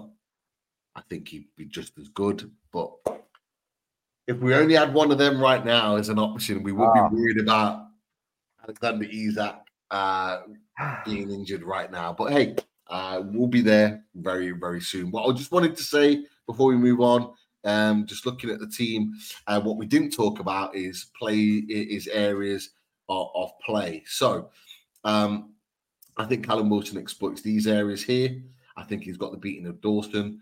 Max Kilman is playing really well in this position. I don't really know too much about Toti, I've got to be honest.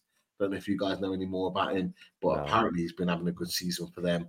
Um, I think it'll be really, really interesting uh, what Callum Wilson does to exploit these areas in here. Um, one on one, I think he's got the beating of Dawson in and behind him. I think he's got the strength to hold him on. Aerially, not so much. So the ball needs to be played in on the ground on his uh, into feet. Here, if it's one on one, and um, I think Anthony Gordon's got the beating, but I think we've got an interesting defensive problem here and here. Um, I think the interesting thing about this is that normally in this situation, and I'll take these off for a second, is that Joelinton tends to come back here to protect in this area there. But because they play with three at the back and they've got a wing back, what you're going to find is Tomato is going to be overlapping in there. So they're going to be isolated as a one on one. So Joelinton's actually going to have to cover in there or cut it off there. And I think it's going to be really interesting how we manage that. Now, how did we manage it against Dortmund? Not very well. They got the better of us, but these aren't the same team as Dortmund. They don't play in the same way. They've not got the same structure. And that's what I do worry about. Um, I think Trippier needs to be careful because he's been getting forward so many times here that, that Hwang likes to get in here. And Mhm. we got punished by that with Borussia Dortmund last time, um, uh, Mm. 24 hours ago. So I do worry about that. Um, again, Aït-Nouri likes to make these moves into that space as well. Um, so it, it, it's going to be really interesting because normally I talk about how we're going to affect the team and how we're going to make the difference. But actually, at Molineux, I do worry about what they've got if we go too attacking and too too kind of gung ho, what they could potentially do going forward. What where I do have confidence is this area here. Yeah. If they're going in with two and we're in with three, I think we dominate possession off these three into these areas here. I think we mm-hmm. dominate this position here against Lemina and Traore. Um, and I think at some points in the game, you're going to get, um, in my opinion, I think you're going to get him tuck in here and him tuck in there to try and combat that that midfield three, which potentially could then have a, positive impact on the likes of Gordon and Almiron out wide in these positions here. I want to see Gordon go out on his left and whip balls in more often, coming in from the left into these areas. Miggy, you're not going to get it from. I said to you boys, I was surprised when he whipped the ball into that area um, uh, against Dortmund. Um, but I, I think if we make it or they make it a narrow game, I think we can potentially export that, exploit that position. Um, just before we move on, boys, if you've got anything to want to add with regards to the lineup and, and the way in which we, we're going to set up. I was just going to say it's it's it's all in phases for me. So when when they're in possession and when we're in possession, I think it's going to be completely different because we're playing against this back five, like you mentioned there, Pete, about Semedo, Mm. um, potentially running down the line. Like Yeah. it could even be communication's going to be key because it could even be that if Semedo gets down that line, Burn might track him. But if Yeah. Burn tracks him, Joelinton needs to be in that hole exactly. to sort yeah. Neto out. So it's it's going to be like that. But then uh, from an attacking point of view, we then have an advantage to you know dominate the midfield area as you've been saying through the through the middle of the park. And when Semedo and Aït-Nouri potentially cut in, it's then about us getting the ball out wide um, to make sure. Because if, for me, if you're right in what you say, if Gordon is in a one on one with Max Kilman or Miggy Almiron is in a one on one with Toti, Yeah. it, it could spell big danger for them because I think I think both have got the better um, of of you know Toti and Kilman um, because we we know how quick Anthony Gordon and uh, Miggy Almiron are, and not forgetting if you've got Bruno Gomes, you know, bombing through the middle um, of the park, um, you know, Lemina and Traore are going to have the work cut out because I'm assuming Joelinton and Longstaff are going to be, you know, kind of occupying those two players. And hopefully you could see Bruno kind of pushing through and really causing them some problems with the extra man in midfield. I honestly think, Chris, I think it's a really good point because normally you see Bruno pressing a midfielder in here, which vacates that position, which he did against Dortmund. And he's done it against other teams and got away with it, but he didn't against Dortmund because he wanted to. We, we were encouraging to have that high press, and he he presses that they're al- almost one defensive midfielder in in Bruno def- presses the defensive midfielder of the opposite team, and, he pushes away and presses this guy high up, um, in the hope that he wins the ball to spray it out wide to uh, or, or into Wilson in these positions. But I actually think he needs to hold his position tomorrow. Uh, sorry, Saturday. I On think- on reflection piece, just to touch what you've just said there about Dortmund. Sorry to cut you Yeah. off. Do you think that Anthony Gordon lose? And I'm not blaming Anthony Gordon here, by the way. Do you think Anthony Gordon losing possession in the middle of the park had an impact on the fact that we didn't have anybody watching Mecha on the on the you know on the edge of the of the 18 yard box, given the fact that we lost possession so high up? So the likes of Longstaff, the likes of Bruno, the likes of Joelinton weren't expecting the high press so quickly from Dortmund, and therefore we couldn't get back. It was just just you saying that. I thought, you know what, you're right in that we were pushing and pushing and pushing, and Gordon did lose possession. And not again, I'm not blaming Gordon because you know he, was very forward thinking and he was really trying to push us up the pitch. And in fairness, it was a good tackle. Um, I know we were screaming for a foul, but it clearly wasn't a foul.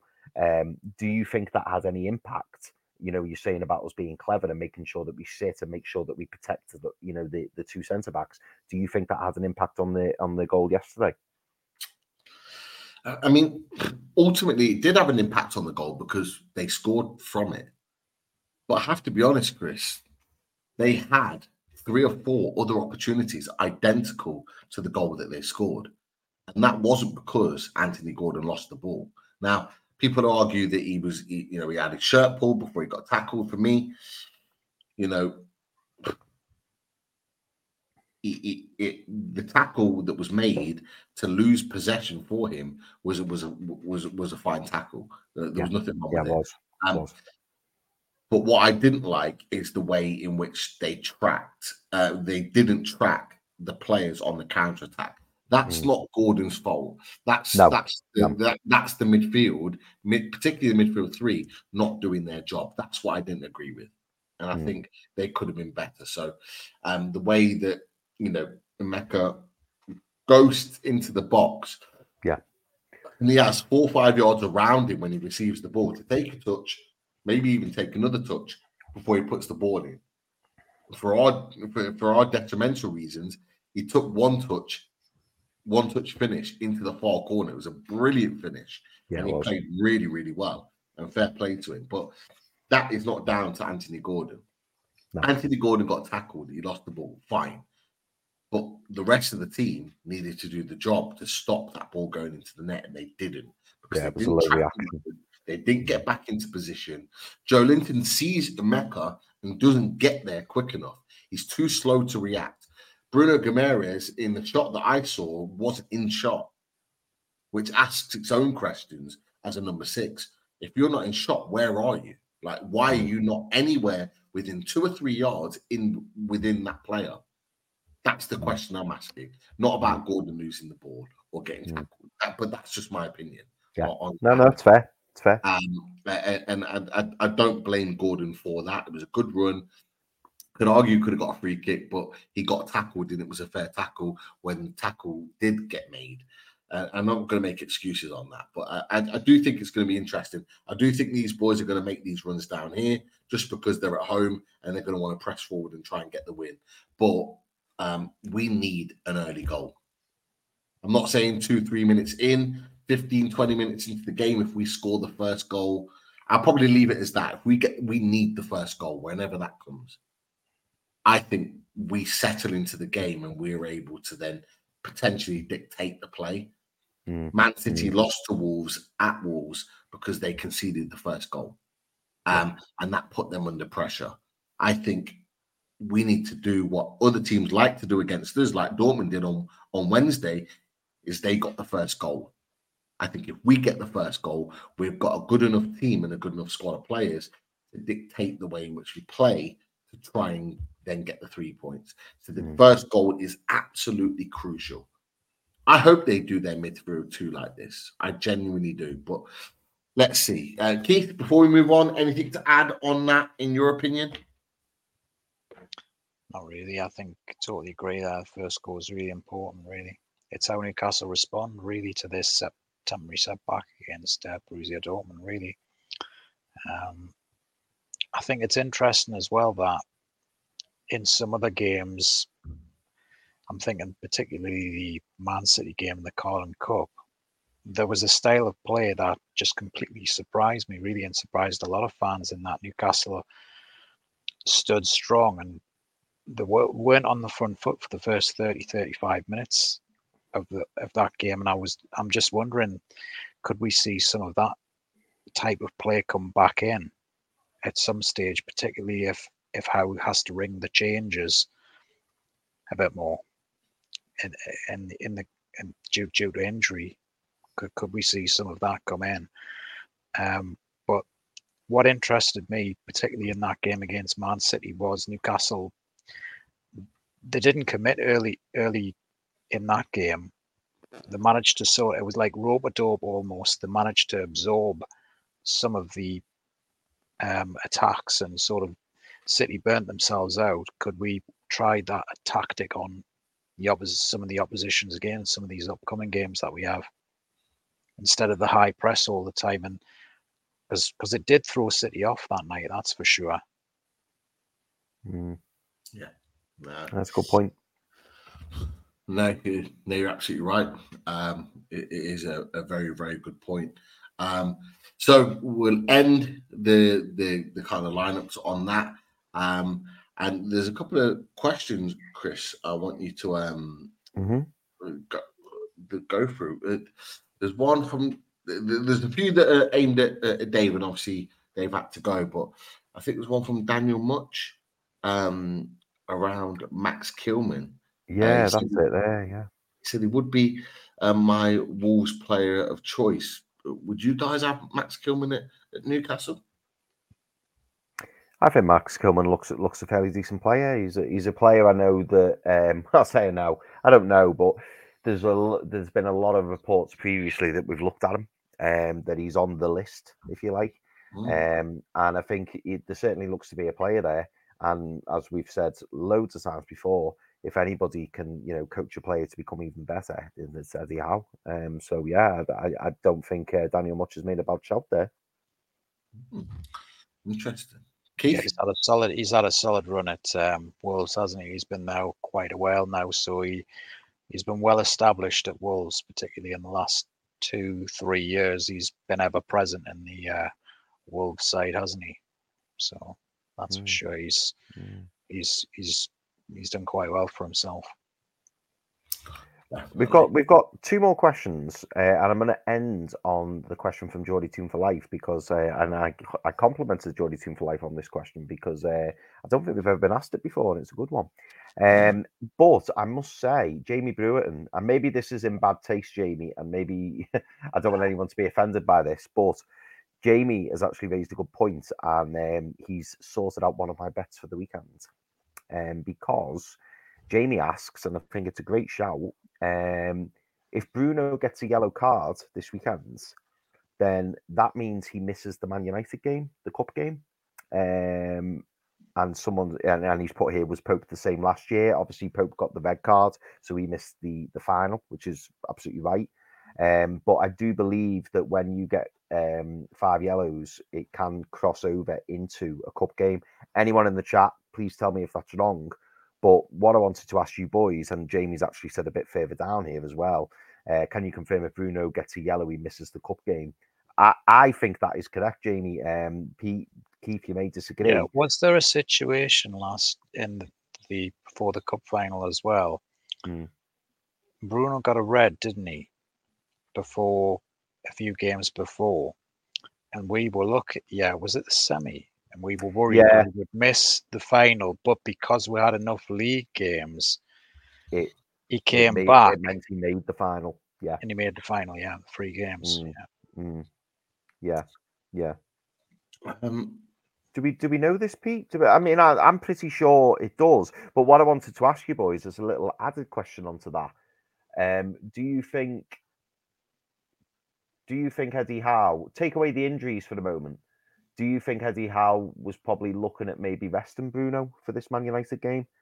I, I'm- I'm saying remove the injuries from this question. Obviously, it has to be it has to be a factor. But for me, uh, especially especially with Arsenal coming up as well, I, I wonder whether Eddie Howe thinks, you know what, this could be the time to rest Bruno. And I don't think anyone would criticise Eddie Howe given the amount of injuries we've got, given what the result last night. I, I do fully expect him to ring the changes for that uh, Old Trafford game. But Pete, what, uh, I'll go to you first. What What are your thoughts on that? I've just looked into it, and it says in here any player earning five bookings from his size first 19 Premier League matches will serve a one match ban in the same competition. Oh. It says yellow cards are not carried over to the EFL Cup or the FA Cup. Oh, So that I don't know whether that's relating to the first 19 games. I, I don't know because Keith's right in what he said because we were worried that he was going to miss the Car- the Carabao Cup final yeah. because of his red card. Uh, and But is that Um, because it was after the first 19 games? It's an interesting stipulation. That's how I'm reading that. It's it's a it's a very strange rule because why does it need to change after 19 games? hmm, Which makes sense because the that red card was in the second half of our season, but the it's it's the defining the action there that if you know it doesn't apply and it only applies to league matches.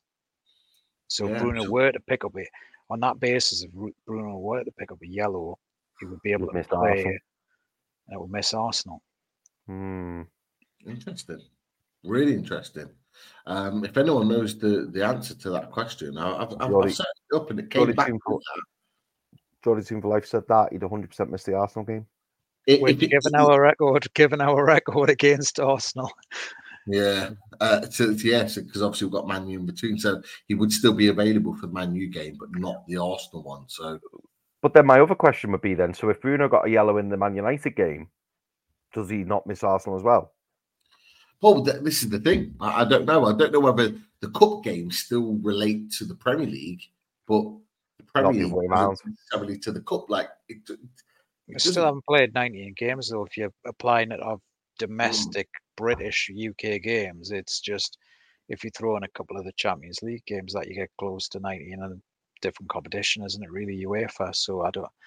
I think it's um, the way I'm reading it is it's if it's 19, it's either full league or 19 with cup games like Mm. domestic cup games. So Interesting. and we, we, we've got to remember that the, I think the, the red card that he got against was it Southampton? I think it was a was it a straight red? It was a straight red, whereas the, these are cumulative bookings. yes. Yeah, yeah, The yeah. difference between the Carabao So- Cup. Anthony And- Gordon's situation was quite, you know, that might have been similar in that he had to miss a game recently because he'd accumulated the number of bookings. Yeah. Interesting one. Interesting one. Yeah. Um, last question, and again, I don't think we've been asked this before, so I'm going to ask both you boys this. Here is an unusual question, something different. If you had to change your current stadium for another stadium in the Premier League, which stadium would you choose? Now, I had an instant answer for this, and then I changed my mind for a obvious reason, really. But um, Keith, I'll go to you first. If you had to, if someone said to you, you can't have St James's Park anymore, or we're rebuilding St James's Park, you can pick whatever Premier League uh, stadium you want. What one would you pick for us to play in? Tottenham. Tottenham. Yeah, that's just a one word answer. No, seriously. Uh, Yeah. Uh, what I would say with that is, I think with Tottenham's grounds, um, I mean, I've been there, I've been on the roof as well there as well, uh, doing the skywalk, but I just think I was just super impressed with the facilities, the spit. I Mm. went to the bars and everything, and the the view of the ground. And even when the ground first opened up, I was impressed by the character of the ground, in that it was a modern facility, but it still retains some of the old White Hart Yeah. Lane features. Yeah. And it's more or less on the same site. So imagine if we didn't have some of those land obstacles that we have at St. James's and we could spread out St. James's a bit further. uh, That would be brilliant if we could adopt that sort of model and it be the same. I can see if in the future Man United maybe if things change with their sort of ownership or with their funds, maybe they could adopt something similar for the north for Old Trafford where they incorporate their car park and make it a, a much bigger Old Trafford using that Tottenham model. So yeah, it's got for me it's gotta be the Spurs stadium. Mm. Pete, Um, I'll probably go Everton. I thought you hated the place, uh, Pete. Would I? I remember, I remember, I remember, I remember, I remember you went and you weren't happy at all with that experience. But I, I guess it's got the old intimidating factor, hasn't it? In that fans are I was close to the joking. I was joking. I would not But take Pete- Everton. No but. Pete, but Pete, the question is, and this this could give you a hint as to where my my mind's uh, working. One, you get to come and see me a lot more because I'm in Liverpool, That's true. and two, are we picking old Everton or new Everton? Wow. Because the new stadium is looking very good, I must say. And, and to be fair, it, the And they've never kicked a ball in it. Yeah, and they probably won't. they probably won't the way they're going. Yeah. but I know I'm, I'm joking. Uh, but I said Everton and uh, joined the team for life and caught onto that very, very quickly. Um, there's two stadiums. There's two stadiums that I'd probably pick. Um, Tottenham Hotspur. I agree with Keith. Chris, we've been there. Um, it's it's a it's a superb stadium. Yeah, it's. It's a superb. It is probably one of the best in the Premier League, easily the best in the Premier League. Yeah. But I'm. I think for locality reasons, I'd maybe consider Celtic Park. Oh, okay. There's The been- atmosphere that they they that they create when they're there would be perfect for Newcastle United fans. They, the atmosphere that they create and the and the and and what they generate. You you know when you particularly hear it on Champions League nights and you you hear the roar and you hear the fans get behind them and it, it's very very similar at times to what we created at PSG and it's just like I take that and it's not too far traveling from from Newcastle up to up there than Yeah. it would be going all the way down to like a Spurs or or somewhere else in the country. It's Mm. not that far that's, north. that's there's been some interesting de- like part murmurs again I, I've seen in the last few weeks again about potentially um Oh. Celtic Rangers again coming or being you know a situation might force them eventually to be part of the EPL. I don't know if that, if that'll ever happen, but it's interesting as well. And the question as well would be, I know it's Scotland, etc., and Celtic Park, Scotland, but does it would it have to be restricted to just football grounds that could you know be developed for? Like, could you maybe have Murrayfield? Because I mean, hmm. that's massive Murrayfield in Edinburgh, isn't it? Was it about 70 odd, 75,000? You've you've you've done it now, Jordan for life. You've done it now. We go we're going Cardiff, off on all tangents, Millennium- and I haven't even Millennium said my answer Stadium. yet. You want to hear mine? To, Yeah. to be fair, to be fair to Jordan to life, I changed the goalpost. I apologize. because I, I I I took it out of Premier League and, and went to Scottish Uh, to, to the Scottish League. But but for me, I, I, I was purely I was thinking of locality. I was thinking about Newcastle fans traveling. I was genuinely thinking about the, the actual opportunity for Newcastle to have an alternative stadium. I, I- that was just what I was thinking. But um, but yeah, no, no, don't apologise. No, no, hey, Apologise it's at all. funny. It's a I, I great think I think Geordie Great for Life had suggested our friends down the road there, but the key thing is was current Premier League, and I believe our friends down the road haven't been current Premier League for seven eight years now. So yeah, that rules them out of the equation. It does. No does. chance, not a chance. Would you? Okay, I'm going to ask you a really quick question before we wrap up.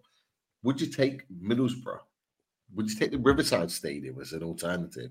If, if, and hypothetically, and this is for everyone in the chat that's watching right now, if Newcastle United were building a brand new stadium, maybe on the other side of the Leazes, Leazes Park, and we were like generating to build a Tottenham-like stadium, bigger and better, obviously would you take maybe for a year, year and a half, playing at the Riverside Stadium?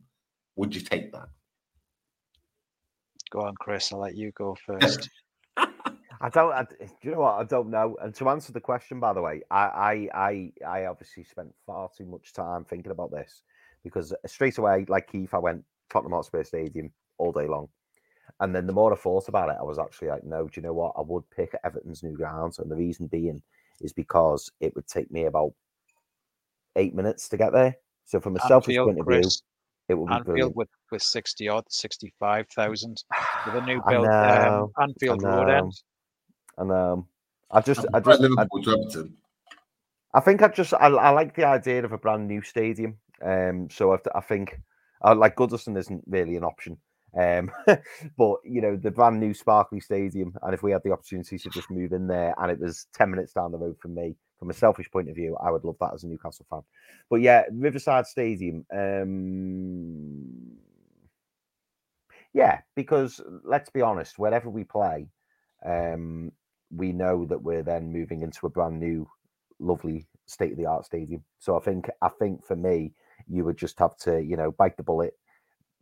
Better than going to the stadium like. Um, so yeah, I think I think people I think people would accept uh, the Riverside for a year, eighteen months.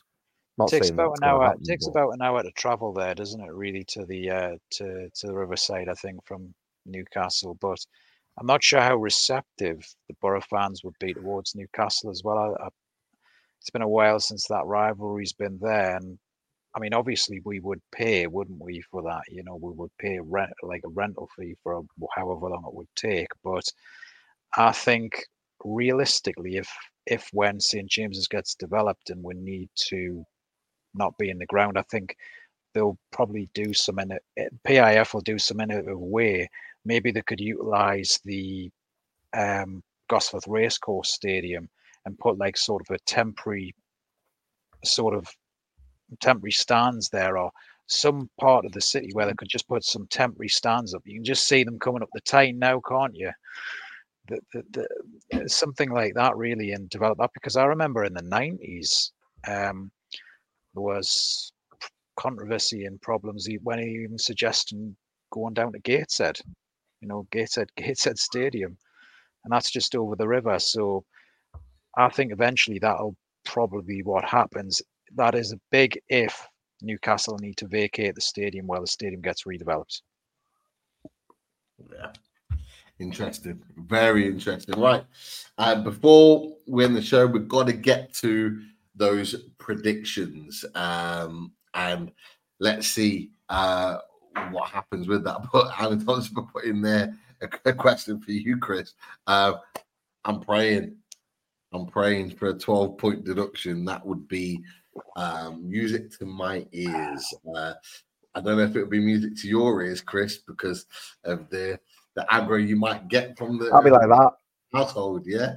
Oh, yeah. I mean, there's been rumours of it. Um, but no, I don't think it'll happen. I've just said to Alan, I don't think it'll happen. Um, I think it'll be suspended if if they give I it. think it'll go to arbitration if if the word Premier League would uh, to do that. I think that What would- I what think would be Man City, interesting I think they look at Man City and I think they challenge it, Chris. Yeah, they would. But what'd be interesting is, is if it is suspended or they sanction it for next season, if they're in the championship, imagine having 12 point deduction in the championship. That's going to be nasty. And even if they stay up, they're going to then come into the next season in the brand new stadium minus 12 points. Mm. So whether it's now or next season, it could have a big impact. Sure. I'm just smiling there, thinking not at the situation and that. I'm just thinking if they get a new ownership and if it be the 777 and then they've got a club that have just been deducted 12 points and they're in the championship, they'll be like, this ain't what we've signed up for. Yeah i don't think they'll get the 777. There's already question No, I marks about think- it. I think already uh, got issues with uh, it. I think that that could again be a partial, a bit like Sir Jim Ratcliffe at United. I think it would be some kind of partial investment thing that goes on because they, they don't really seem to have the money or they seem to be sort of un- unraveling really. Definitely. But boys, prediction time. Uh, we're going to get those predictions in. People have already put theirs in the chat. Uh, some go for a draw, some go for a Newcastle win. Um, I'm going to go for a Newcastle win. I'm going to stick to my 2 1 prediction that didn't come to fruition against Borussia Dortmund. I'm going to go for it 2 1 Newcastle United. Chris, I'm going to come to you. What are you going for, fella? Sorry, you probably see me all agitated. My battery's flashing, so I thought, God, I better, I better quickly get it in.